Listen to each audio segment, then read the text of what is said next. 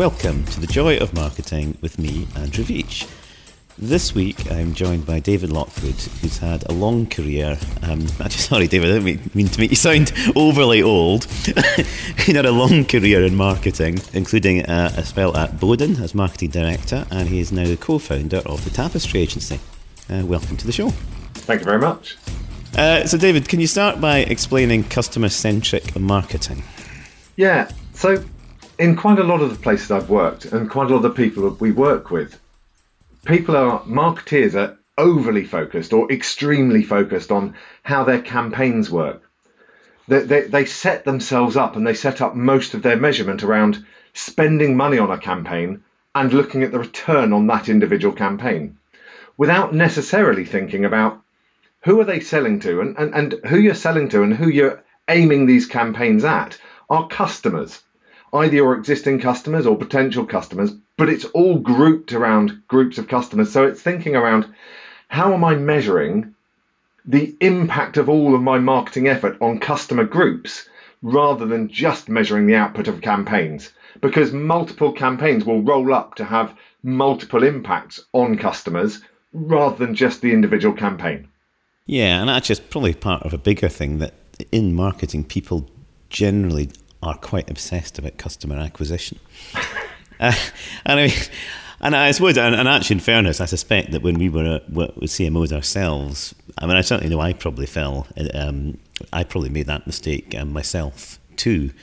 But I mean, in terms of that long journey of a profitable relationship with a customer, I mean, the acquisition piece is, is just the start of it anyway. It?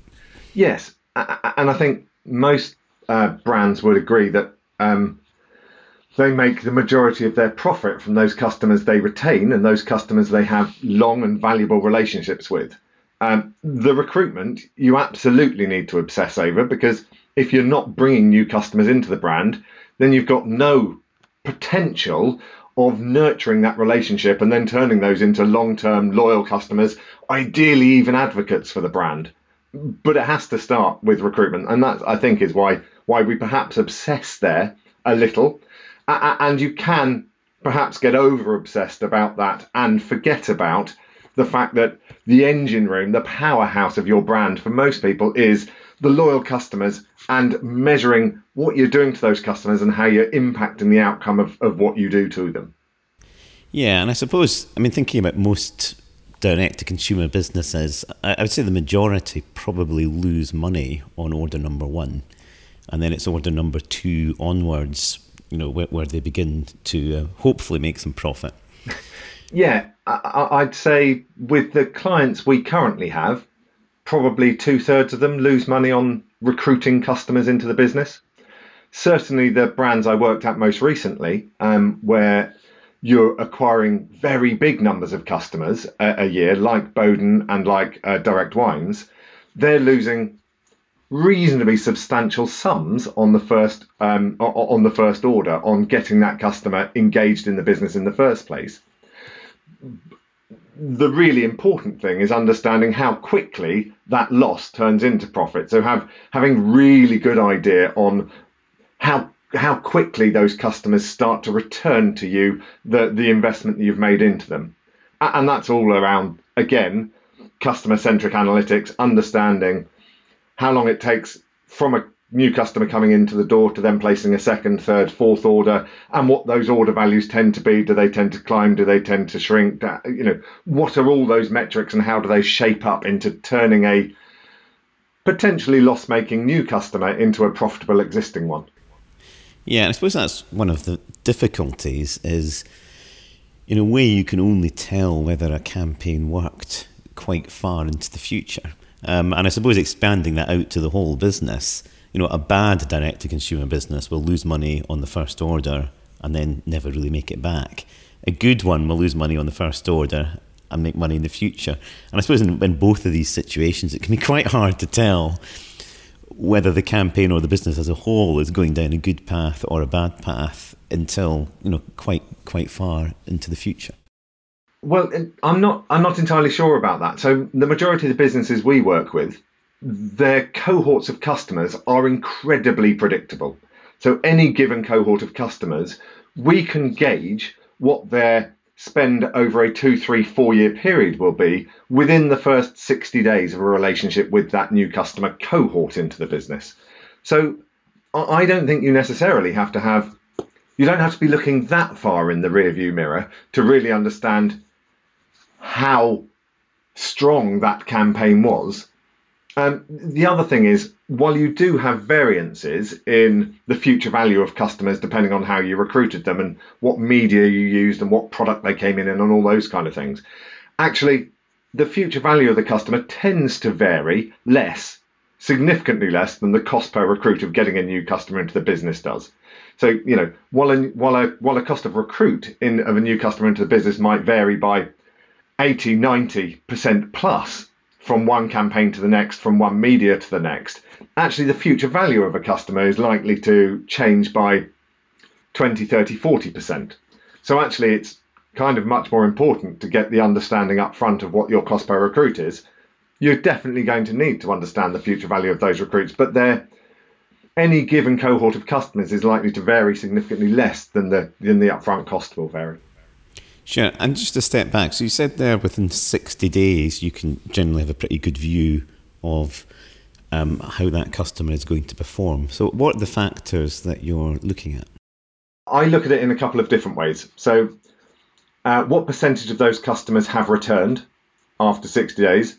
And what percentage of customers using historic data what percentage of your customers who return at 365 days, 720 days, 1080 days, 1180 days, whatever number it is you're looking at, what percentage of those customers have returned at 60 days? So, if as a business normally, 30% of anyone who's ever going to repeat purchase from you has done so within 60 days, you can work out whether that's a figure which is normal. You know, it, it, does that always stand true within the business?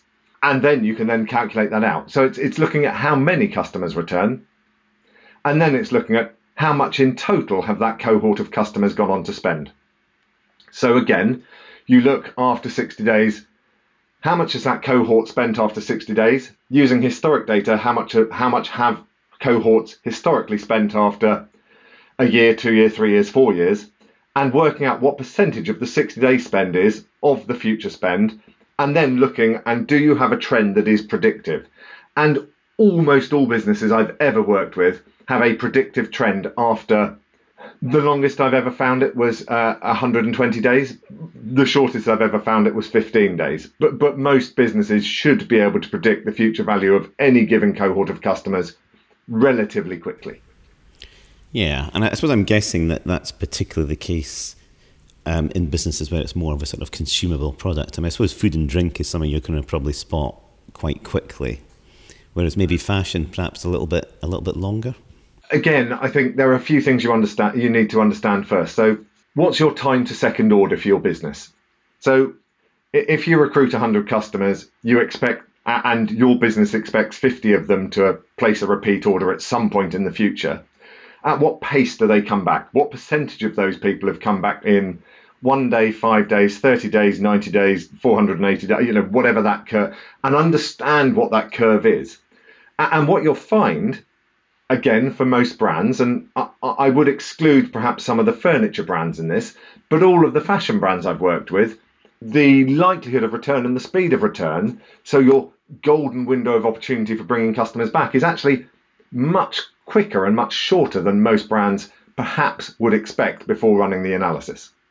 Yeah, I suppose something I, I often worry about too is when customer. I mean, clearly, it's correct that you want to take a view on lifetime value and then maybe invest more in recruitment if you're seeing good lifetime values. But I do sometimes get concerned when people just go a little bit too far down that that route, and the gold is maybe just a little bit too far at the end of the rainbow. I mean, do you wait, you know, six months for a customer to become profitable? you know one year two years. I mean just just how how far can you actually really go and still be comfortable with these longer term predictions? Um, it really depends on how predictable your future revenue from those customers is. So can you predict within half of 1% after a very short term how much you expect every single one of your customers coming into the business to spend over time I worked, as I said, at Direct Wines, and their want and desire to get new customers into the business meant they were prepared to invest over a much longer period than most other cust- most other brands I've worked with. So they would they would invest and not expect to make profit at the time I was working there for up to three years. Now, that was a continuity business, and continuity businesses, as we know, have a much more reliable and much more predictable future stream of income.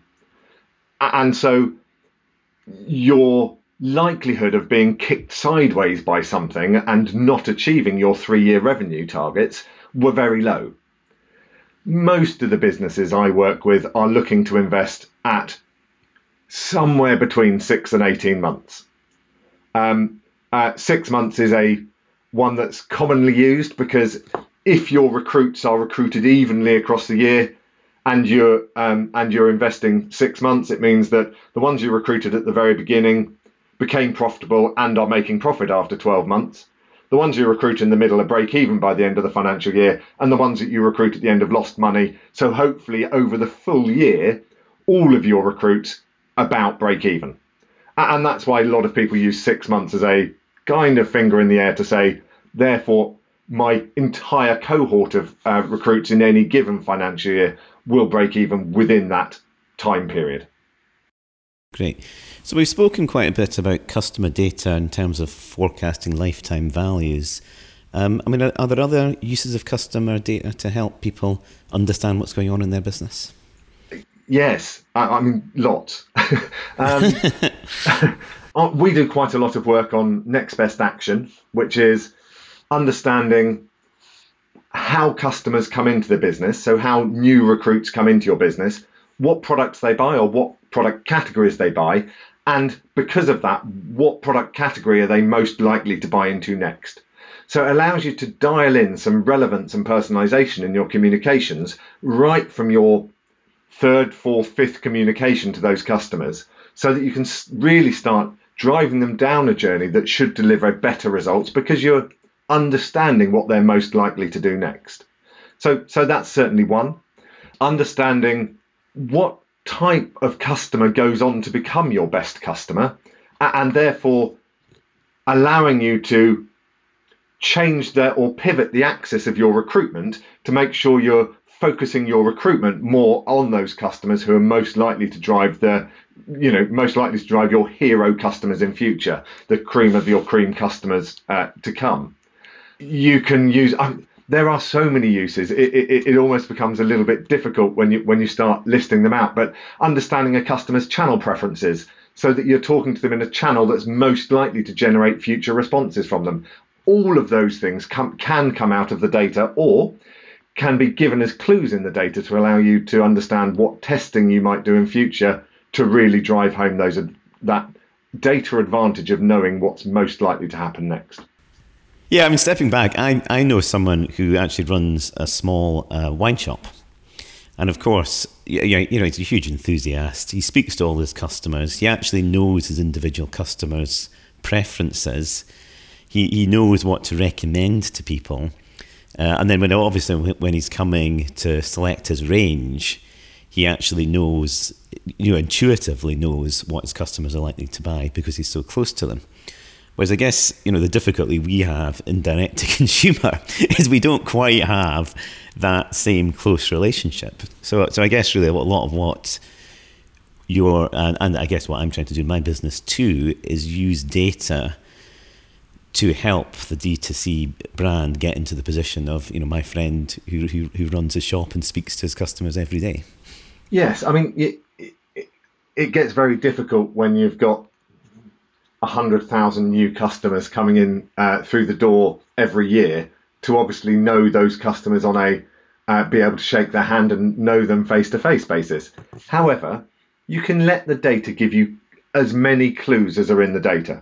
And those clues can be from as basic as gender and uh, geolocation. So, um, do people in different parts of the country have different preferences for different fashions, for example, when I was working at Boden, or uh, different wine types for when I was working at Direct Wines. A- and they certainly did. But on top of that, how did they find you in the first place? What channel did they use? Did they use a discount code or not? Did they buy a product that was on sale or one that was at full price? Did they buy a new product to the range or one of your stalwart products that's been a kind of hardcore part of your range forever? What day of the week did they shop on can be really indicative of what they're going to do in future. Did they buy one product or multiple products? So, and what was the average selling price of the product they bought? These are all indicators that allow you to understand how you can drive a relevance of communication to those customers at later stages. And it's using those in combination that should help you to drive that relevance and personalization that we know and all of us should know um, drive a deeper and, and more meaningful relationship that should drive a more cash positive relationship for the retailer. Yeah, absolutely. So I guess we, we can't really be talking uh, for too long about customer data without talking about database marketing, uh, which I know is a subject close to both of our hearts. And I guess that probably is, is I'm, I'm going to say that, is that what you spend most of your time actually doing at Tapestry, database marketing of one form or another?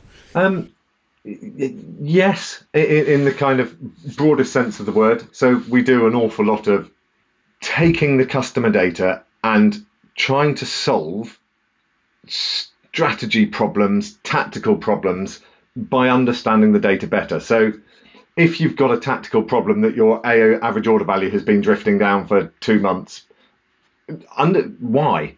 Is it particular customer groups? Is it items per order average selling price for two different customer groups? And if it isn't, then is it a change in product mix to different types of customers? So yes, it's database marketing from all of those standpoints. And then it's so what do I do about that?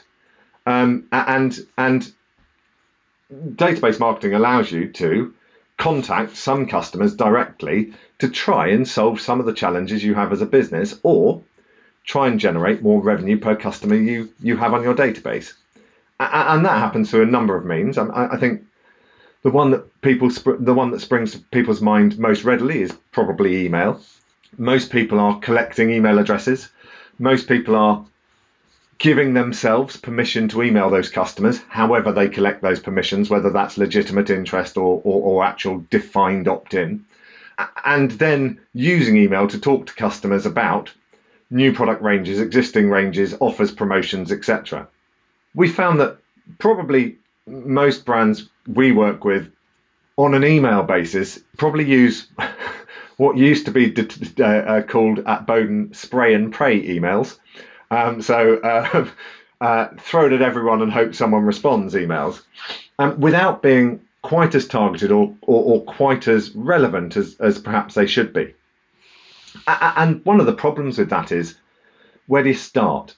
If you're currently sending one email to everyone, um, how can you break that down into something that makes sense and and you know I've only got the same amount of resource I have yes I had yesterday so how can I create 15 20 different emails to allow all these emails to be personalized and relevant to individual customers.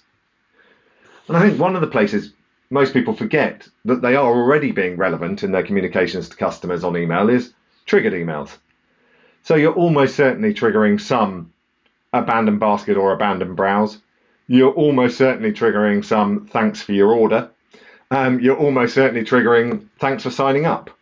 Um, you're probably following that up with, and if you're not, you should be some kind of nursery program. So, what are my first five, six, seven communications to the customer, uh, and what what are, what is the job of those communications? Are we telling the brand story, the range story, the benefit of being part of us, why you should have chosen us over anyone else? And you know, have we told all of those things and have we put that story really robustly through our nursery program? Um, so, so you probably are doing some of the relevant stuff already. It's then saying, well, for the other emails, the, the kind of big emails, you know, the email I send out on a Wednesday and a Friday every week, how can I start to subsegment that? And the answer to that is do one more email next week than you did this week. Only one. So subsegment your email in two groups and find the two most obvious ones. For example, if you worked in the wine industry, do you have people who only drink red and people who only drink white? If you're in fashion, do you have people who only buy block colours and people who only buy prints? Or do you have people who only buy dresses and people who only buy trousers? And whatever it is, and, and you can translate that to whatever industry you're in, and just slice it down the middle and say, do I make more money by being relevant and personalized? So it's that kind of first stage of relevance and personalisation in database marketing that allows you to say, can I can I do that and make more money? Cool. And obviously, um, as someone that whose day job is actually running um, mainly an email marketing business, uh, something I will say about triggered email, which isn't generally well known, but actually the deliverability is a lot higher. Um, when you send out a big batch of emails, inevitably deliverability, and again, by deliverability, I mean the number of emails that goes into the inbox as opposed to hitting the spam folder. You will always see more emails going into the inbox from a triggered mail than you will from a campaign. And actually, at Machine Labs, it's it's even more radically different because we use different mail servers for these transactional mails than we do for the bulk marketing mails. So you, you might actually even get as much as five percent extra hitting the inbox simply from it being a being a triggered mail, even before you go to the extra benefits from the personalization and it being and it being part of a program. Uh, but regardless of which ESP you use, even if you use one of our competitors, you still will get higher deliverability on an automation than from a from a campaign. And I think people perhaps underthink the amount of trigger points that they could use. So, are you sending a an anniversary purchase email, which is you first purchased from us five years ago? We'd like to celebrate that by thanking you for your custom forever. Are you sending, if you're collecting date of birth, are you sending a birthday email a couple of weeks or so before their birthday saying, "How about you treat yourself"? Are you sending a an anniversary purchase of a particular type of product? This time last year, you bought sandals. Is it summer again? Perhaps you need, you know. So uh, there are many ways you can set up triggers for your biggest categories of products on your biggest types of and, and your biggest anniversary points to really send out a lot more triggers. Uh, uh, have you got triggers for when a product goes on sale? You're sending an email to everyone who's looked at that product in the last six months you know there are there are lots and lots of additional trigger points that people can use and and we know that triggered emails you as you've just said more likely to land in the inbox in the first place and secondly so significantly more likely to get responded to because they have an element of oh yeah that's de- addressed directly to me I, I, I get that I think I think virtually every direct to consumer business I've spoken to is doing some form of email marketing however only a very small minority are um, sending out traditional catalogues or doing anything by post. I mean, do you think? I mean, is do you think that direct mail is just sort of a thing for the past, or just the older audiences, um, or, or is it something that, that still has a has a place in a marketing plan? I've come from uh, a history of catalogues and, and, and catalogue marketing but actually, I'm a um, huge devotee of, of digital marketing and, uh, and the efficiencies digital marketing uh, can bring. However, we run a lot of testing with a lot of the brands we work with to understand the incremental uplift of sending paper based marketing. And the incrementality in almost all cases is very, very strong. So the lift of sending some paper marketing against not sending paper marketing is huge. It also allows you to reach some people who perhaps you can't reach through email. So um, the chance of someone having opted out of email for, from you is significantly higher for most businesses than, than the uh, chances of you not being able to contact them by post. So it broadens the reach of customers you're likely to hit. It definitely isn't just for the older customers. We've run testing, incremental holdout testing, on different customer age groups from 18 to 25, 25 to 30, 35 uh, in bands going upwards. And actually, we don't see a huge change in the incrementality the older the customer is. In fact, the latest results suggested that the youngest of our customers on some of the brands we work with are more likely to have a higher incremental response to the catalogue than the older customers. We've surmised at the moment, and we don't know for sure, but we think that's because they probably don't get as many items in the post as the older customers. So the items they do receive in the post probably get higher cut through. So the older customers are probably still likely to be getting bank statements and you know, uh, utility statements through the post. The younger customers, almost certainly not. They'll be doing all of that digitally. So stuff that arrives in the post probably gets a bit more attention than it does from some of the older audiences. Uh, I remember uh, Johnnie Boden, uh, the founder of Boden, saying that as long as human beings use the lavatory, uh, they will still read catalogues. I, would argue, I, I, probably wouldn't go quite that far, although um, uh, that does sound exactly like Johnnie's sense of humour.